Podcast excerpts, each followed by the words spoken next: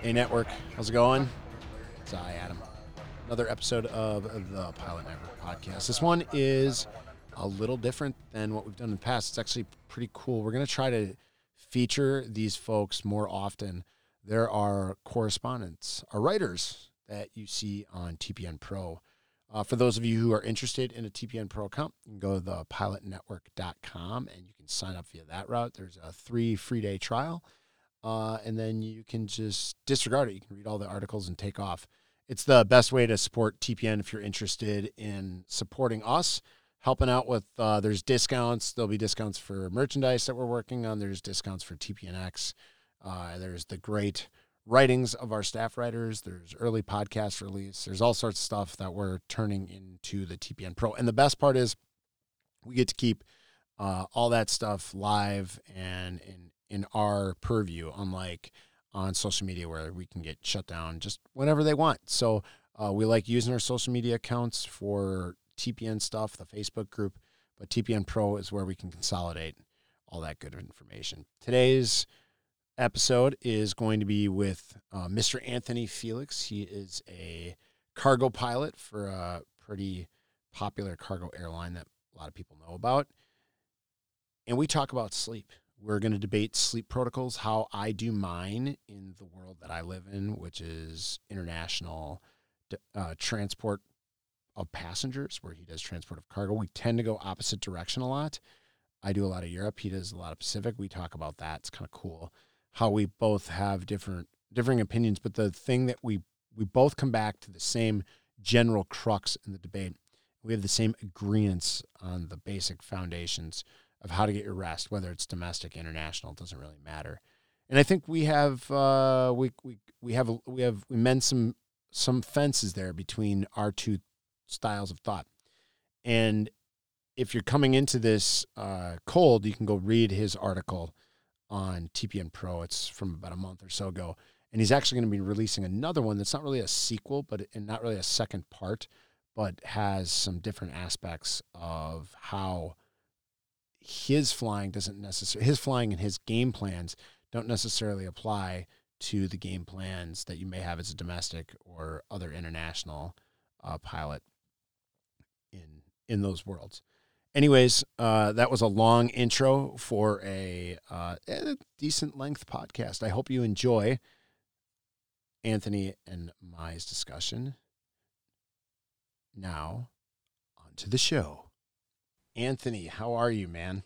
Good. Good to be with you today, Adam. Yeah, it's uh, it's kind of a rare thing that we get to do uh, a little something different today, and I'm I was excited about this one because you wrote an article that I uh, didn't necessarily agree with everything in it, and being the uh, creative director, I guess, of TPN, I wanted to have you on so we could have a chat, we could discuss this because I think it's uh, it's a fascinating world because I used to I used to kind of operate in your world a little bit. Um, so, and as an Atlas guy, ACMI, I did some similar stuff to what Anthony does now. Um, so when I read it, I kind of knew I kind of knew where he was coming from, but from where I come from as a international 121 PAX carrier guy, I was like, dude, that's completely opposite of what I do, and I think a lot of domestic flyers would disagree too.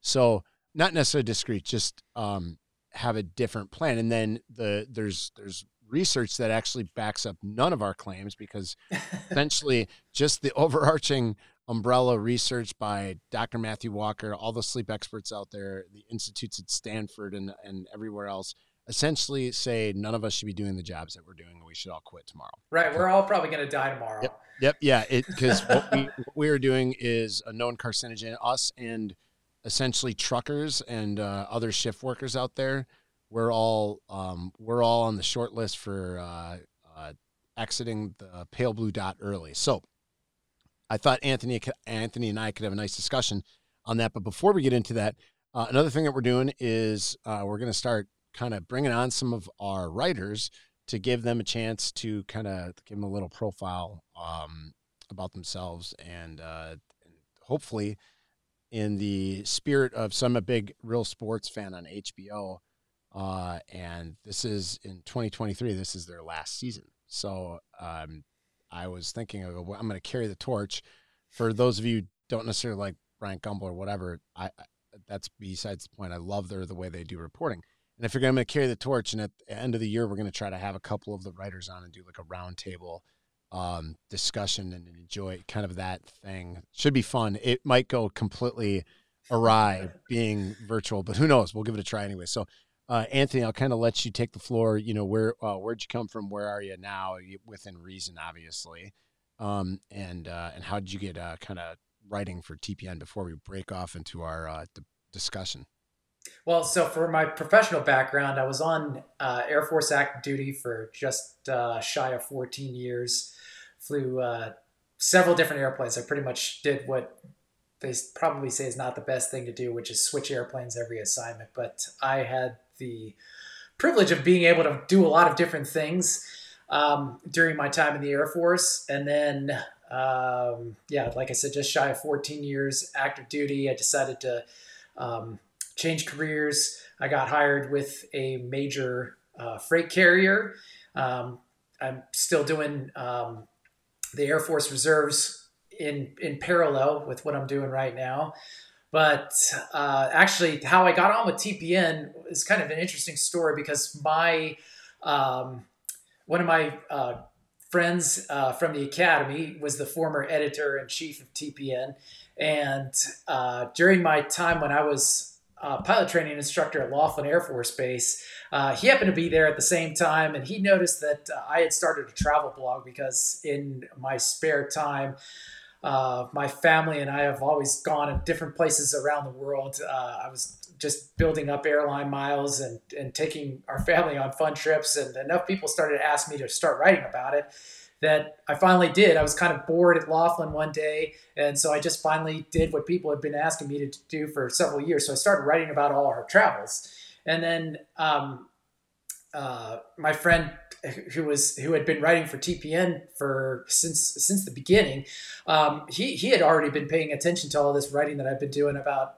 traveling and just said hey we could we could use some more writers. Uh, would you be interested in joining us? And so in uh, i think 2021, um, I just came on as a TPN correspondent, and it's uh, been a lot of fun to um, interact with the uh, the the larger network and uh, uh become part of TPNX and see what that that uh, is all about. Um, I love I love the conference that we do every year. Um, excited for the one that we're going to have next spring, and uh, I love the fact that we're we're just helping aviators uh, plan their next steps in their future and also partner with other aviators. There's a lot of uh, for for the people that are just in the Facebook group, um, you wouldn't see um, all of the other people that are involved in entrepreneurial ventures outside of flying. So we've got a lot of pilots that are running their own businesses and uh, doing a lot of great things for the flying community. And so it's really been uh, if I if I hadn't come on board as a TPN correspondent, I probably wouldn't have had access to uh, seeing what what we're doing in all these other different uh, venues. So it's great to be here. Yeah, for sure, man. Like, well, yeah, it's good to have you. Uh, uh we wouldn't be where we're at without our correspondent staff for sure. And you you guys bring uh, a lot of good content and some really good insights that I don't think we would get if it was just Matt and I. Well, one, we couldn't produce uh, nearly as many or any articles a month because that's just not very doable when it's two guys trying to run a business from also while they're also doing their actual work to feed their families and uh, you know play dad and all that kind of stuff, which you know a lot about it is nice to have that correspondent and just a different opinion. And I think that's what leads kind of what we're doing today.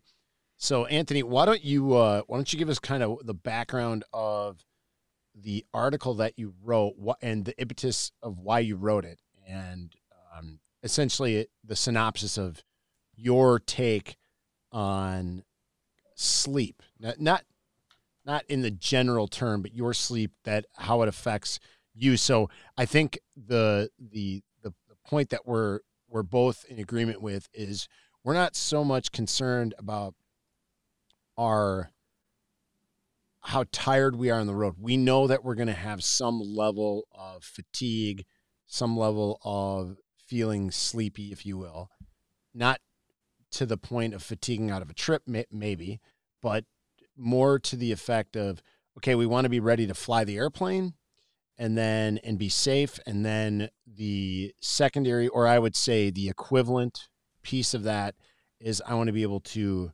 go home and not have to take a day or two uh, to recover fully because i have my kids and responsibilities duties at home that i want to uh, uh, live up to and i feel like that in your article came across as there was two major pieces there. There's the I want to fly the airplane safely, and then in concert with when I get home, I don't want to be a complete zombie for four days.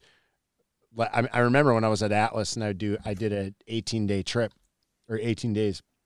I came back. It took me three and a half days before I was mildly normal again, and that's before I had kids and my wife was at work all day so it was easy to sleep and nap and whatever. But um, those days are different now. So I'll let you take it take it away with the impetus of the article and let it flow into that because I'm I'm curious as to what what drove you to write it. Yeah, I I think what prompted me to write the article is a lot of people are, are unfamiliar with what we do with flying long haul freight operations. And so um, I have to start off by saying that the audience for my particular article is for people that are doing long haul international operations that are flying uh, between multiple time zones. And so this isn't just applicable to pilots that are in the airline industry. I think this is also very important for uh, our military pilots out there.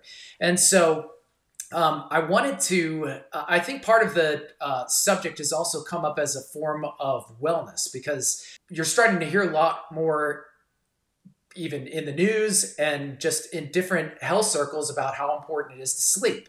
And uh, I think when we're in our 20s, um, you think you could just do whatever and it's no problem. Sleep is for and, the weak. Uh, yeah, you could just, yeah, you're just like, I hear people, I used to hear people say, I'll sleep when I die. Well, I mean, and I got to rewind back to my college days and even into my early military days. I would just, I had no sleep schedule whatsoever. So I was always napping at uh, the most inopportune times. I, I, joke with people, and I think it was, it's, it's, not really even joking. It's kind of just laughing about the truth. I, I probably slept through 50 or 60% of all my classes in college.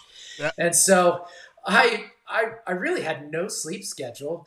And um, and, and now that, that I've gotten older, I realize how important it is to have a consistent sleep schedule because it's important for yeah. uh, it's important for my health. It's important for me to be able to. I mean, the last time I got really really sick in the fall of 21, it's because I I was operating on about three or four hours of sleep before I transitioned from uh, from coming off a trip to going back to normal life. And so I think my body just kind of gave up. Yeah, and so yeah, I, I I just really want to make sure that I have a consistent sleep schedule where I get enough sleep, and so I can be functional uh, for the sake of my family and and uh, just can operate my car safely yeah, uh, sure. outside of flying airplanes safely. Yeah, the the relative the relativity. I think that's the funny part about this, right? It's a relative sleep schedule because one of the things.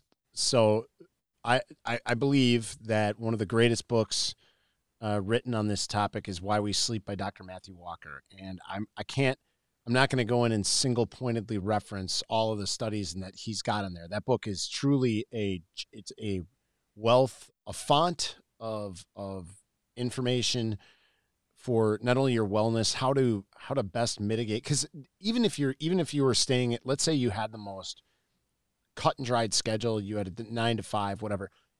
It's very hard in a modern day or an era where you have jobs, kids, whatever it is. If you're if you're a 27 year old individual who has no kids and has the ability to black out your condo in downtown Chicago or whatever it is, um, you probably can develop a sleep schedule that is consistent with what the prescribed requirements are by Dr. Walker and Every Sleep Institute.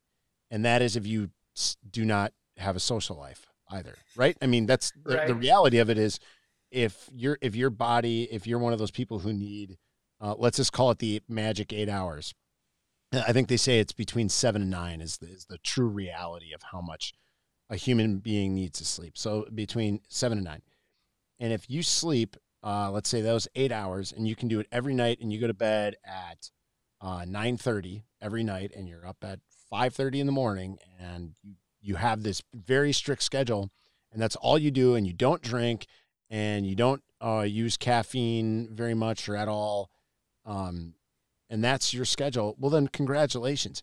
I'd never have met that person. I don't know them. I mean, I'm sure they exist somewhere, but the reality is that's a very small percentage. And in our world, it's almost, well, it's next to impossible, uh, right? Like, I mean, especially for what you're doing and what I used to do at the ACMI lifestyle. I, I don't think people understand what an intra theater airlift schedule looks like. I know C17 guys do. I know KC135 and the tanker dudes do. Um, I know ACMI guys uh, definitely know what it's like to do intra-theater lift. And, and, and honestly, passenger carriers used to do that. Uh, and people love those trips because, well, as we've talked earlier, it's one commute uh, offline. Um, but the reality of the situation – is there is no way to get on a consistent sleep schedule in my opinion but i think that you you have your like how do you so what's your mitigation technique like what did you write about in the article so um I'll say before I even get started on this, I wrote I wrote an article, and there's another article that's coming out that sort of uh, picks up where that one left off. Not in the sense that it's a part two, but I realize there's some pieces uh, about it that uh, may not have been applicable to everybody. Um, because I talked about getting a, a, bidding trips that allow you to stay on your home time, and I realized that I have the seniority to do that, and I can often do that, but not everybody has that. And so there are a lot of trips out there that there's no way that you can keep your body on your home time zone because these uh, start and end times for your duty day, even if you're super disciplined, the way I talked about, aren't always going to. Um, uh, some of the, yeah, the, the start and end of your duty time are not uh, going to line up with your bedtime schedule. And so um, I talked about some trips where you can totally do that um, because I'm, I'm able to bid trips like that a lot of times. I, I look for them and I'm often able to get them, but I don't always get them. And so, um, so there's there's so anyway, that art, the second article talks about what the first one couldn't, but the the first article talks about keeping your bedtime the same and keeping your body clock on your home time zone uh, for a number of different reasons. Because number one, I find that it's it's uh, that you just don't have to fight the jet lag. You're not constantly feeling like you're tired, but there's a lot of discipline involved because uh, it's possible when you're doing night flying in Asia to be on a daytime schedule back home, but you have to keep to that schedule. And you're going to feel like I always tell people that when I'm on trips like that, that I'm kind of a vampire because I'm going to be up in the middle of the night. Um, but usually when we're flying in the middle of the night, I'm I feel great because I'm wide awake. It's daytime back home, and uh, but invo- but involves a lot of discipline because on your off days, it's kind of strange to be up at four o'clock in the morning in whatever place in the world. Uh, that's just not normal. That's there's not a whole lot of people around, and so not everybody wants to hang out at four o'clock in the morning. Yeah, but I often, I often most people don't want to do that. To, to, to keep that schedule because it's better for me when I get home, and it's often better for me if I'm on a consistent schedule where I'm flying at night, if I can just keep that schedule, it helps me to be a lot more alert when I'm operating the airplane. Yeah. I so okay, I agree with all that stuff. Uh here is where I'm gonna start a little bit of a disagreement on you on with you. So uh, one of the things when I flew on that schedule, which wasn't all the time, but I had it enough where I mean, I had it enough where it made me want to leave that world. Um, I flew, so I flew to Narita um, we went Cincinnati, Narita, and then it was going to be uh, a essentially what uh, you cargo guys call a hub turn. For those of you don't know what that is, um, uh, think of like UPS Uh, they fly out of Louisville and they start at like 10 o'clock at night or, or somewhere around that time frame. And they fly Louisville to, they go to an outstation, let's call it um, Tampa. And they fly down to Tampa and they offload their stuff and they bring stuff back on. And then they fly back to Louisville. They go through the sort, they take that stuff off, they put more stuff on. And then they fly to another outstation. Let's say it's Denver.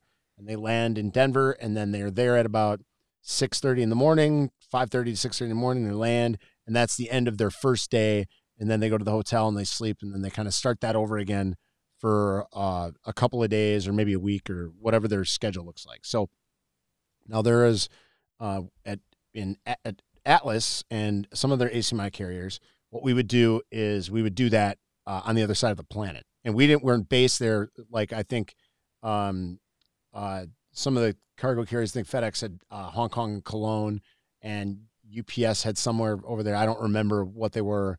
Um, and then there's some other ACMI carriers that are have places, you know, kind of scattered. There's some Europe bases. I don't there's too many to really, and they pop up and go away so fast that it's hard to keep track. Well, what would happen is you'd get over there, and so I would fly. I flew from Cincinnati to Narita, a 14 hour day on a four man crew. Um, land, try to take, try to sleep, sleep because you're exhausted but not really get that much sleep. And then the other thing is, is um, unlike Anthony, I do have a fear of missing out, and I did want to meet. I did want to meet because he talks about that in the article. I did want to hang out with some of the crew and you know have a beer and enjoy a little bit of the of the aspect of I'm in Japan. I do agree with you. Later on in your career, this gets much easier and much harder too because then you start meeting friends right. in your airline who you become close with and you're in the same spot and it's hard which is okay to do once and again that that's fine i think you would even agree with that um, yeah absolutely yeah to just to like uh, take a quick pause on that yeah. i uh, the, the reason why I said to kill your FOMO in order yeah. to make this work is because I have to do that for myself. I yeah. am super social. I want to hang out. I just try and structure it around when I would normally want to be asleep. So yeah. when I land somewhere, if it's uh, especially, it, it makes it really easy when we talk about flying from the U.S. to Japan because when we get there, we usually left at three thirty in the morning, and so that's kind of outside of normal waking hours anyway. So we yeah. tend to get there kind of early in the evening. So I'll hang out up on my normal schedule up until it's time to go to bed, and then I go to bed. So it's yeah. not like I don't hang out. I'm absolutely not a slam clicker. I do not like. I mean, that is a. I, I would never do that. I love to hang out, but then uh, then I'm just conscious about when do I need to actually go to sleep, well, and when am I going to wake up? Am I going to? And I referenced this story where um, we flew from we flew from our home base to all the way out to Incheon, Korea, and it was uh, it was basically bedtime but we left at a good normal time at, in the morning. We left at something like eight o'clock on a Sunday morning, and then it was uh, you know 14, 15 hours. So by the time we landed, it was time to go to bed. But the, the captain of that particular trip was like, "All right, we'll just take a three hour nap, and then uh, let's meet up at five o'clock for dinner." And I'm thinking, that's like four o'clock in the morning at home. Yeah. When have I ever like when have I ever gone to bed at 11 11 p.m. midnight and then got up 3 hours later to just start drinking? Like that just doesn't make sense. I need some yeah. sleep. Like I've been up all day. I'm not going to do that. And so I I absolutely don't want to miss out. Um, I just set boundaries for when I'm actually going to engage in fun, and I usually I just make sure to take care of myself first I, because I can't avoid fatigue if I don't actually take care of myself. Sure. I, so let's talk about going the other way. Um, cause Pacific is a onto itself, a totally different a- animal, especially if we're talking Pacific and going to Hawaii, whatever, dude, Hawaii is the standard military stop. A lot of, a lot right, of us, right. a lot of us fly to Hawaii who have, who are on bigger airplanes at our airlines. And it's the, it's the greatest because you take off at 10 in the morning or whatever, 11 in the morning. You get out there, it's like three, four o'clock, which is like six, seven, eight. It's perfect time to nightcap, have a few beers. It's sunny. So you're, so, and that's right. the part I wanted to move to next is, is how light affects you. For those of you who uh, listen to the uh, Huberman uh, Lab project or Huberman Lab podcast, with Dr. Andrew Huberman. He talks a lot about light, and I actually want to get into some of that. Um, but yeah, Hawaii's great. You know, you go have a few beers, you're done.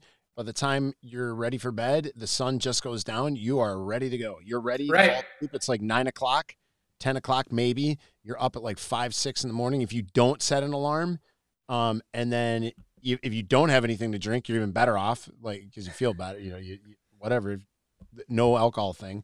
Uh, what five hours before bed or whatever they say, which is again ridiculous for those of you who like to have a drink here and there.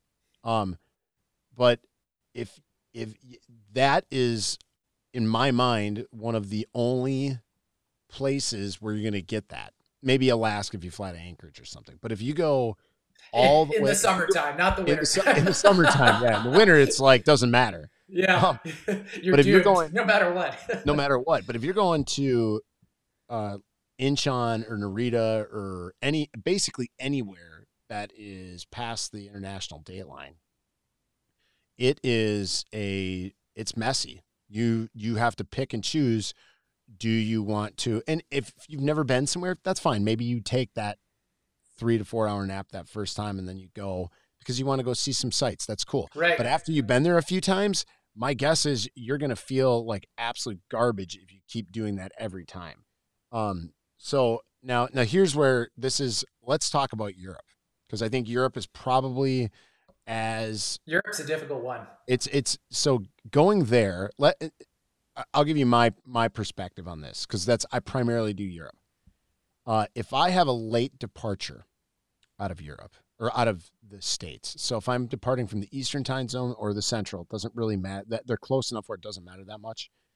Um, if I'm and then I the bases that I could fly out of could be uh, north or south. There's some that are north, and there's a couple that are this in the south. If I take off out of the southern base, it's a little bit longer of a flight, but they all relatively land at about the same time. So between, let's call it eight in the morning and 10 is kind of the average for the later departures into the eastern side of Europe. So London, not necessarily Paris, because Paris is a little longer.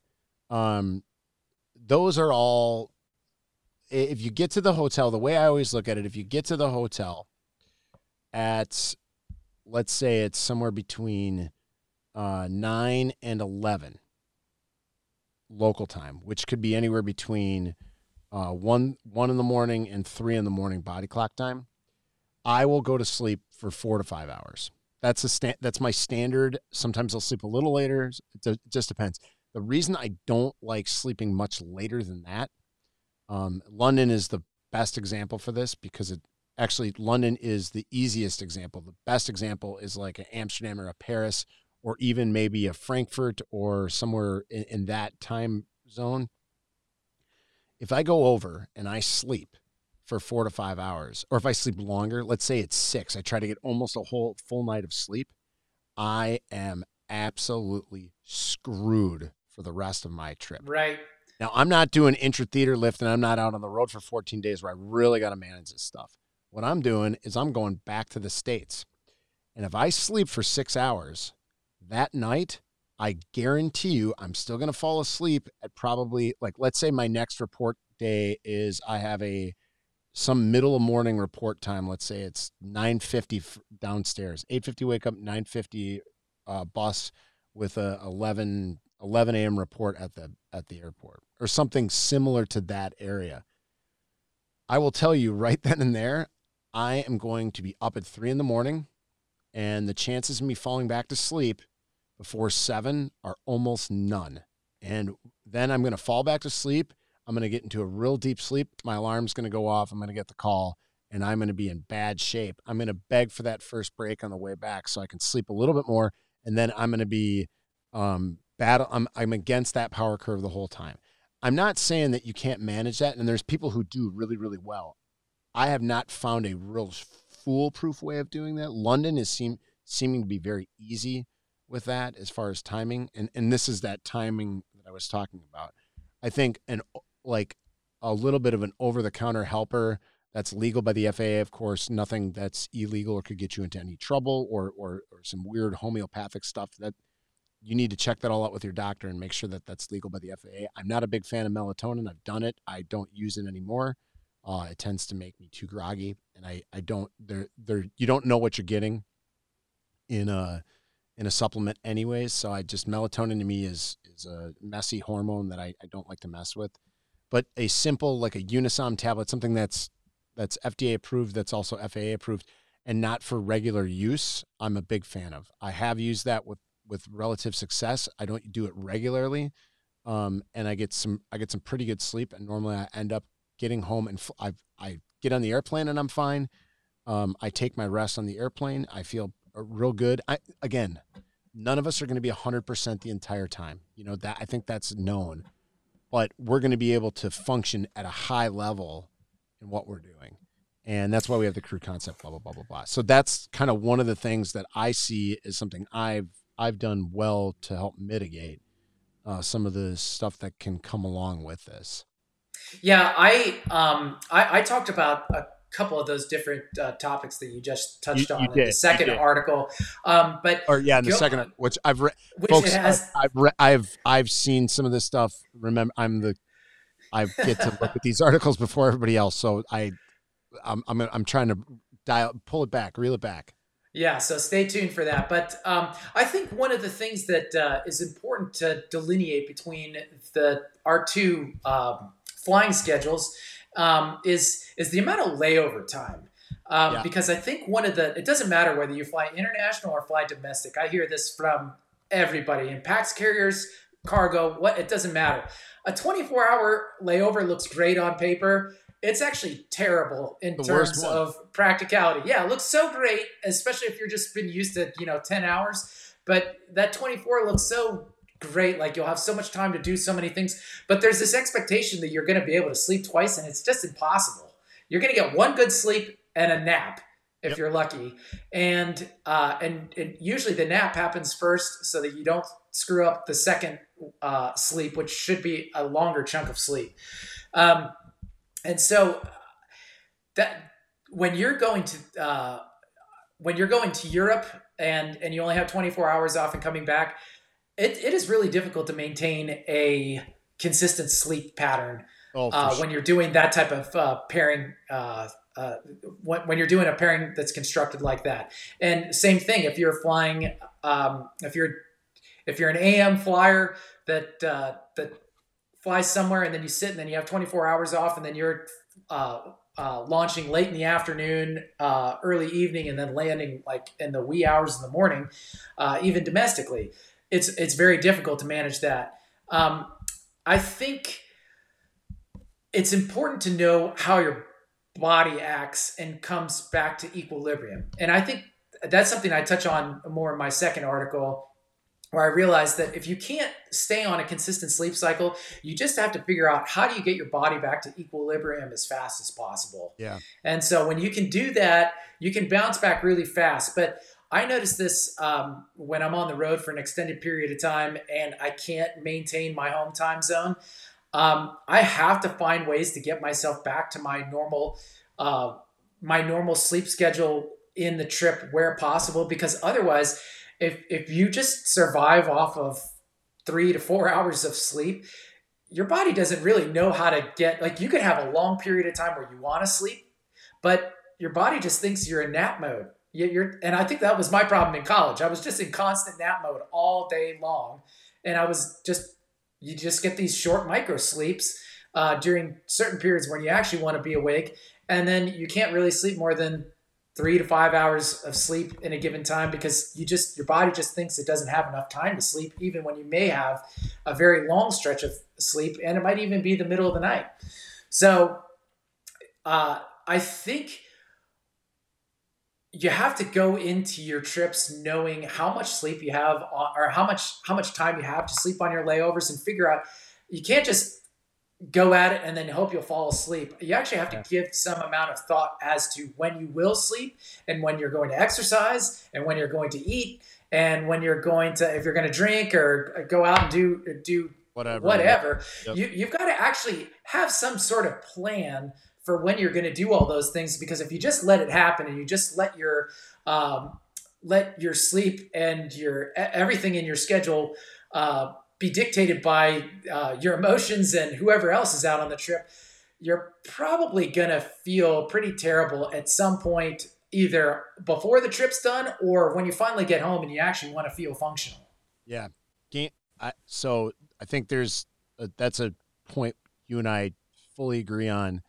Um, I, I maybe won't go as far to say you need to game like some people take stuff to the nth degree where they you know I've got my at this time I'm going to do this, and I'm like, I don't do that stuff. That that's not. No, fun. I try not to do that either. Yeah, I have to. I have an idea in my mind. yeah, but I'll yeah. allow. I, I always allow myself a little bit of breathing room to yeah, go some, do some other things. Yeah, yeah. And make, and make and and hey, sometimes something's really fun, and you're having a good time. You met some cool people, people that can uh, are showing you something that you've never seen before, and just people you just want to be around. You, they bring life to the party. You bring right, right. Like you go, hey, I'm going to do this for an extra hour or two, you know. But you have you have a rough game plan in your head. I mean, I think all of us do uh, to some extent do that regularly. I think what we what happens when we go out on these trips, especially for international flyers, domestic is a little different. One because the layovers are shorter. If you have a longer layover, maybe, but if they're busting their humps and they're doing 10 and a half hour layovers for two straight, three straight nights. Their goal is fly, get behind that door, sleep, maybe work out, you know, maybe eat, maybe eat, not on the run, maybe actually have a sit down where they can actually have a meal of food. The reality is, like you said, 24 hours, it looks good on paper. It's actually terrible. Uh, I agree more. I, I, that, that is 100%. I either want 18 or I want uh, 30 because if I get 18, like for instance, I I know there's a trip in the system where it's a late departure out of one of our western bases, and it gets into London at like one o'clock in the afternoon. So I know right there that I'm looking at three o'clock at the hotel, maybe a little later than that, because just I you just know that that's what it's going to take to get down to the hotel in London. So if I get to the, the hotel at one, uh, or excuse me, three or sh- shortly before that, there's no reason for a nap at that point. Like it's it is awake time. You may as well just go for it. Yep, I, I pulled an all nighter. Okay, I pulled an all nighter, which I don't prefer to do, but if I've done that, I've done it. Um, I've hopefully napped. I got a little bit of sleep on the airplane. I've napped before I got to the airplane uh, to fly because it was a late departure out of a Western base. And the reality is, is okay, I'm up, and if I take a nap at that point, I am the rest, the, whatever the duration of the my of my trip, whether it's I'm finishing a three day or it's six day or whatever the case might be, it's I'm I'm totally screwed up. And I know guys who've done it, and I don't know how they do it, but some of them say they're okay, other guys aren't. I tend to get up. For me personally, I don't know about you. This is my personal attack. Is the first thing I do is I work out. First thing, um, I don't care if it's 10 minutes. I don't care if it's stretching. I don't care if it's hard workout where I'm doing uh, some lifting stuff or if I go for a run outside, get a lot of light in my eyes, whatever the case is, but I'm working out.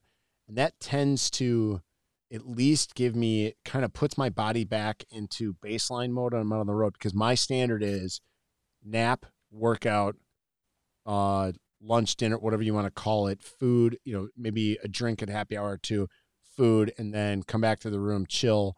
Um, I'm a big, I, I don't, I tend to be back in the room 12 to 14 hours prior to um, my wake up call. And then, unless I'm meeting a friend or something, we you know we have a plan of action or something like that. That's a little different, but that's not very often. Um, so I'm not a slam clicker, but I'm not, uh, you know, like there's guys who go out and they they go out like I mean they don't go crazy, but they they go out and they see sites and they do all this they do touring stuff and occasionally that's great and they're back and they're always you know they're always uh, legal by FAA and stuff like that and they show up and they they look fine I can't personally do that. That's not that's not me. But I think it's also because some of the guys who are a little older when they get back home they have the ability to go back home take a nap right when they show back up at their house or they live in base. When I get home the first thing that's normally happening is I get to my house and my daughter has just come home from school and it is and my wife's like here's the kids. Go to town. So that's the reality for me right I, and you're the same way i know you are yeah and we're going to mode we're in a mode we're in dad mode it's oh like and we're in hu- husband you're it, this is your job now because I just did this for X amount of days. I don't not my thing now. So you you have to be you kind of got to be on point, just like you were flying the airplane. You kind of got to be on point when you get back home. Where I know a lot of guys, first thing they do is they go take a nap, or or if it's late enough, they just go to bed and they're they get ten hours of sleep and they're up the next day at five a.m. doing what they usually do. So we don't have that option. I, I don't. I, I, don't think. Yeah, it depends on what what stage of life you're in, because the yeah, you know the older true. folks that are on this that you know that uh, that have their kids out of the house is going to be very different for them versus sure. people that have young families. And it depends on you know the trip you bid. If you get back into base late, and um, but you live in base and you could just go straight to sleep, well, perfect. But for everybody else that has to commute the next day, or uh, you know you get back in late in uh, like early enough that you commute back home, there's there's so many. Uh, dynamic pieces that are moving and everybody has their own uh, story I think by the thing that that the common thread that everybody can relate to is that that there's everybody has to have a plan for what uh, allows them to be as healthy as possible. And so um, there's a there's a common saying in my area at least that uh, people will just uh, sleep when they're tired and eat when they're hungry. Mm. And I feel like that's just such a bad way of go uh, of approaching uh, approaching life on the road because it just allows you to cater to your emotions and your feelings as, as you're out out and about. So it's like oh i'm hungry so i'm just going to eat right now. Um, whereas if, if you have a little more of a game plan for when are you going to do things it allows you to bounce back to equilibrium a little bit faster. And so uh, that and, and i don't want to say that that uh, sleep when you're tired eat when you're hungry just doesn't work um, because it, it may very well work for some people, but for most people, if they don't have a plan, um, they're not going to do anything. And so um, you're, if, if you don't have a plan to work out, you're probably just never going to work out on the road.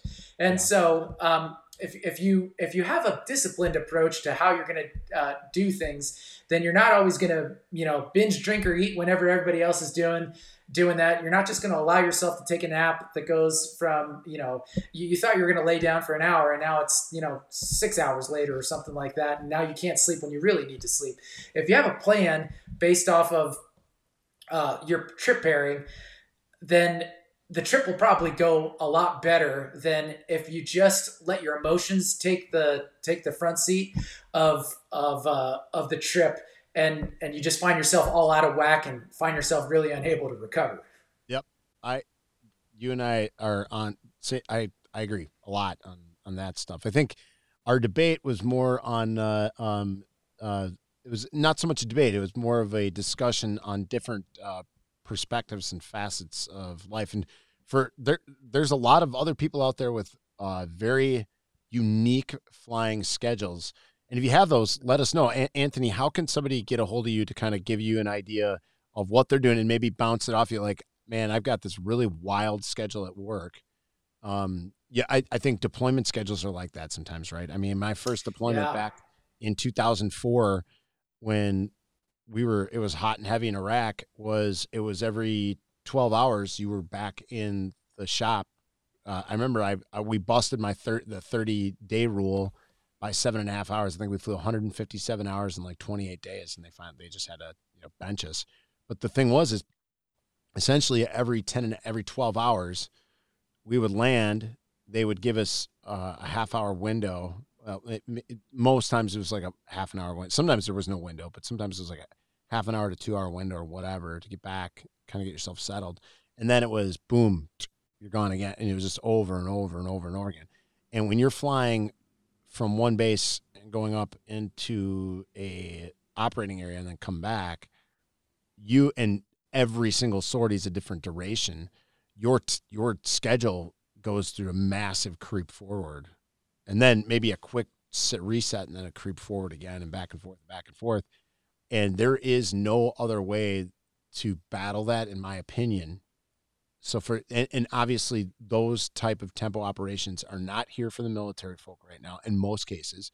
Maybe still some out there, but not that we're seeing like we've done in the past or we might see in the future. Hopefully not. To me, I always found this to be it was the simplest thing was it, it I didn't know. Again, in my twenties, I obviously didn't do this at the time. I would do it now religiously. It was work out either before or after I fly, or maybe a little bit of both.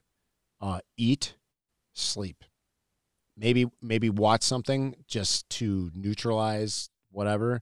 But I was not trying to do anything of any sort of. I, I wasn't doing anything that took a lot of extra brain power. One because, frankly, it would just you were too exhausted and there was not you couldn't really do much. Now at the time I wasn't entrepreneurial. I didn't have any idea about investing or any, I was just a moronic 25 or 24 year old kid, maybe 23 even. I don't Weren't we all? yeah. So I mean, that guy didn't know what he was doing. The reality is I learned a lot from that. And I think the uh the thing was is and I, I'll give you a quick s- story here on on why uh and how tired you get during this. And I know there's there's uh, a lot of um, studies out there. Uh, one of my good friends who flew the tanker, I think he did a master's thesis on uh, the 28 minute nap and how that is one cycle for most grown adults is somewhere between 20 and 34 minutes, something like that. And how they were doing that controlled rest in the cockpit uh, on the KC 135 during uh, Operation uh, Iraqi Freedom. and it kept them functional and and and doing pretty well. Uh, where they saw other crews who were just absolute zombies, you know, the, the skin hanging, the white like pale, you just look terrible. Um, and I'll give you an example of mine. Uh, it didn't happen in that first 157 hours. Now, mind you, I was brand new. It's first deployment, first 157 hours I ever flew in the tanker, really. Uh, the second month, towards the end, I think it was our last sortie actually. Um, we had our tempo had slowed down just slightly, and we flew a we flew we had some amount of time off i don't remember what it was and we went on to i don't remember if it was alert or if it or if we actually had a scheduled takeoff. I don't remember. It's really not that important because it doesn't it that's not the applicable part. The applicable part is we got out to the airplane and we got delayed. And then we got to hurry up and go and then we got delayed again. Hurry up and go start the engines shut them down at three hours and 55 minutes, which I believe it was. So now we're we're we're five we're five hours and 55 minutes from our show time to the time that we're about to take off, which I believe was the legal limit without an extension.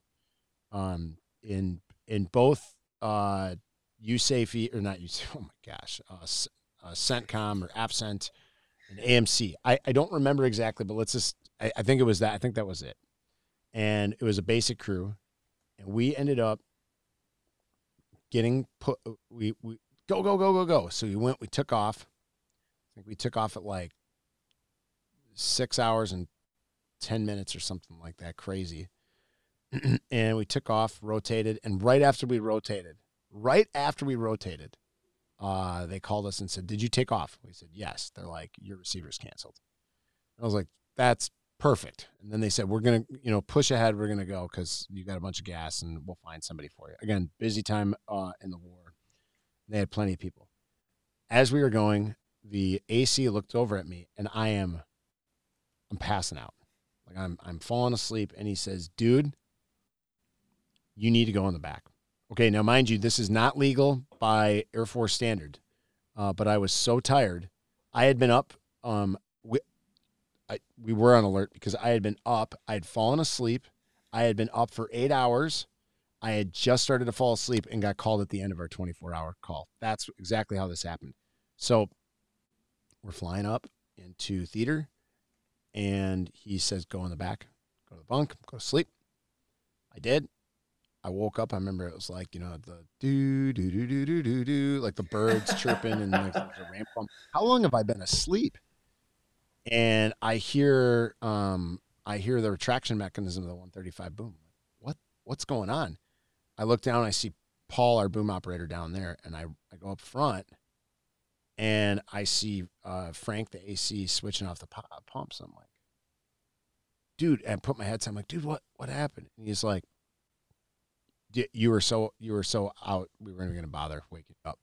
I go, did we do air? And he goes, yeah, we did. Uh, that was our second. He's like, I'm like, how long am I going to sleep? He's like, four hours. I'm like, oh my gosh.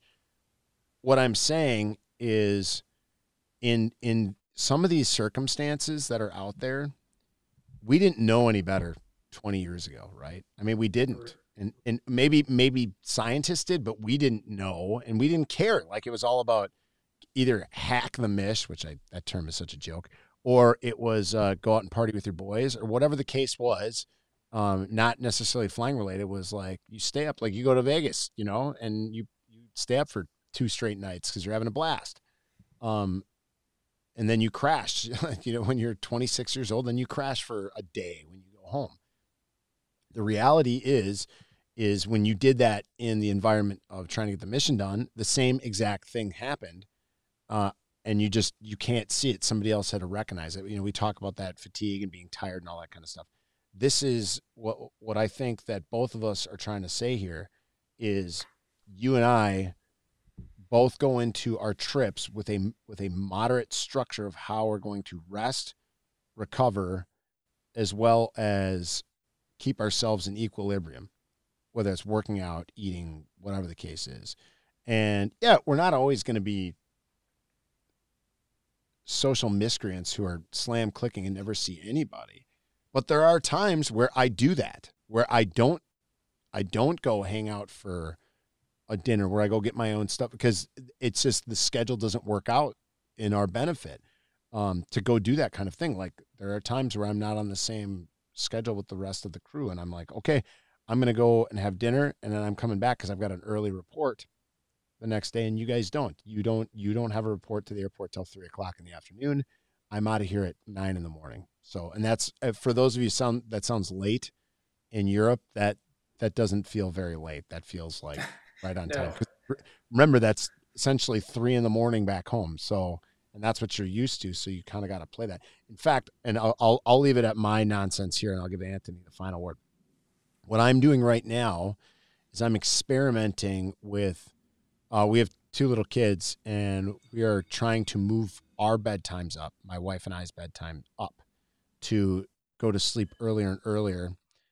Um, unlike Matt, who wakes up at like four in the morning every day because he's.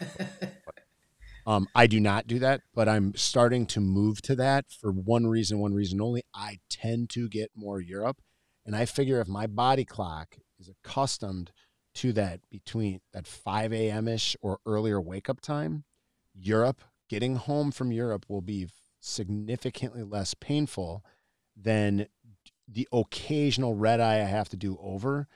The occasional red eye doesn't hurt nearly as bad as the always getting up early in Europe and coming home. So I'm trying to shift that. Instead of remember how we always used to do it like, oh, I got a late flight on Thursday. I'll just stay up late. That kind of thing, like the day prior. I was like, well, why wouldn't I just let's say I get up at five every day. And then if I have a late flight and I commute over or whatever I have to do, I'm probably going to need a nap. Probably am. I can always take a nap in the afternoon. It, when you have kids, trust me, you guys understand. you can all, like even when you're not tired, you still can take a right. nap. You can always you can find some time for sleep. Yeah. And then, but if you're always getting up at five or earlier, when you do the Europe thing and you have to wake up at three or three thirty, yeah, it's rough, but it's nowhere near as bad as if you're getting up at seven and you have that three and a half hour shift forward when it's only an hour or so. I, am anyways, I'm going to experiment with that. I'll report back to everybody on that. Anthony, I'm going to give you the last word here, and then t- let them let let everybody know how they can get in touch with you, so you can uh, you can um, debate with others or you know help somebody figure out what they're going to do. Yeah, like I said, I think everybody just has to have their own sleep strategy and it's going to change too depending on what type of trips you get. So not every trip is going to require the same strategy. So if you're senior enough to be able to bid and hold something that's somewhat consistent then you'll be able to have the same strategy and it'll be easier. And if you have if you're constantly going to asia and then you're going over to europe or you're flying uh, between asia and europe I mean, there's gonna there's gonna be so many different things that uh, um, shift and I think when, when we talk about meeting up with the crew, um, the, the folks that tend to have a plan usually drive the itinerary. So it doesn't matter whether you're a captain or a first officer. If you know what you're going to be doing, it's actually really easy sort of to direct how uh, how social interaction goes on. And I think it's uh, actually really valuable. Some of the best crews that I've uh, flown with have been ones where um, where we not only go out and do something socially, but we find something to do physical uh, together. Yep. Whether we go for a run together, um, I'm not a gym guy, so I don't usually go to the gym and lift weights with the other guys. But there have been plenty of captains uh, since I'm on the younger side uh, relative to uh, some of our older captains. Uh, they can't go run, but they're very happy to go walk for eight miles. And it's a great time for us to just be able to chat and hang out together. And it doesn't involve uh, stuffing extra food uh, and calories into my body that I don't need, and and just uh, you know day drinking throughout the day. We could just go somewhere and just enjoy the journey of uh, uh going and just being active while we're um, while we're enjoying the sights. Um, and if, if you have a plan for doing stuff like that, it's actually really easy to direct that type of social activity where everybody's benefiting, and people will often find themselves uh, sleeping on the same schedule and and uh, and and sleeping at the same time because they're following the same uh, same activities. And so if you uh, if you can sort of develop that mindset of I'm gonna know what's good for me, I'm gonna state the intention. There's other people that'll probably end up doing that, and if if you're all doing it together, then um, then it doesn't seem like anybody's slam clicking. And then uh, it and then also being aware that you might need more or less sleep than the other person does and uh, and and when that happens, that's okay. You don't have to be constantly hanging out. You're not a slam clicker if you're uh, if if you tell somebody that I I just need some sleep because I'm really yeah. tired. And I think it's really important, just like your aircraft commander in that story knew uh, how to recognize fatigue in you. I think we need to be even more cognizant of of how fatigue affects us because when we can say it for ourselves that man i'm starting to get fatigued based on these circadian rhythm flops um, sometimes you can't do anything about it you just have to adjust but sometimes and i think uh, it, it, it's probably not been received well in the past, but the military is getting more uh, accustomed to it. I, I think good leaders know when people can actually state, I'm not in a good spot. And when you can actually, uh, you know, for our military flyers, where you can say, hey, this schedule is not conducive to me getting a good night's rest and being as alert as possible for this particular mission. Can we shift some of our takeoff times? Or when you can go out and find a crew that that would actually, uh, when you go and ask them, like, hey, I'm supposed to do this, you're doing this. Is that good for you? Because this isn't really good for me. Any chance we could swap and you can present that solution to your leadership? I don't know any good leader that wouldn't just say, "Oh yeah, that that probably may if it makes sense for you." The, the mission loses nothing by swapping you guys around, so let's make that swap. And uh, and so I, I think um, when you're when you're, but that that takes a lot of wherewithal of how are you feeling, how's everybody else feeling, and when you can present good solutions like that, everybody else ends up uh, being better for it. So. Um, as far as how to get a hold of me, I'm on uh, TPN Pro. If you want to direct message me, I'll, I'll, always answer you back. Or if you want to email me at anthonyfelix at me.com, um, I'd be happy to write back to you and uh, just uh, and we can schedule a call or uh, whatever it needs, uh, whatever you need to to um, or just if you just want to chat and you know about whatever. How do I make my next steps uh, in, in this transition to this job or whatever else? uh, we're, we're here for you. We're happy to help uh, make sure that you get to where you want to go. Yep, and I think uh, I think that is the mentality of what we do at TPN and what we've been trying to do for uh, several years now is pay it forward, right, Anthony? And that's what we right. do. Um, so, and if you need to get a hold of Matt or I, it's hey guys at thepilotnetwork.com and we will get back to you. All the socials are out there. Just go to thepilotnetwork.com and you can link us up and find us that way. I want to thank Francesca Mamlin, our producer, editor, director of the show. And as always, thank all of you out there for listening. Keep the shiny side up in the air, that greasy side down. Fly safe, everybody.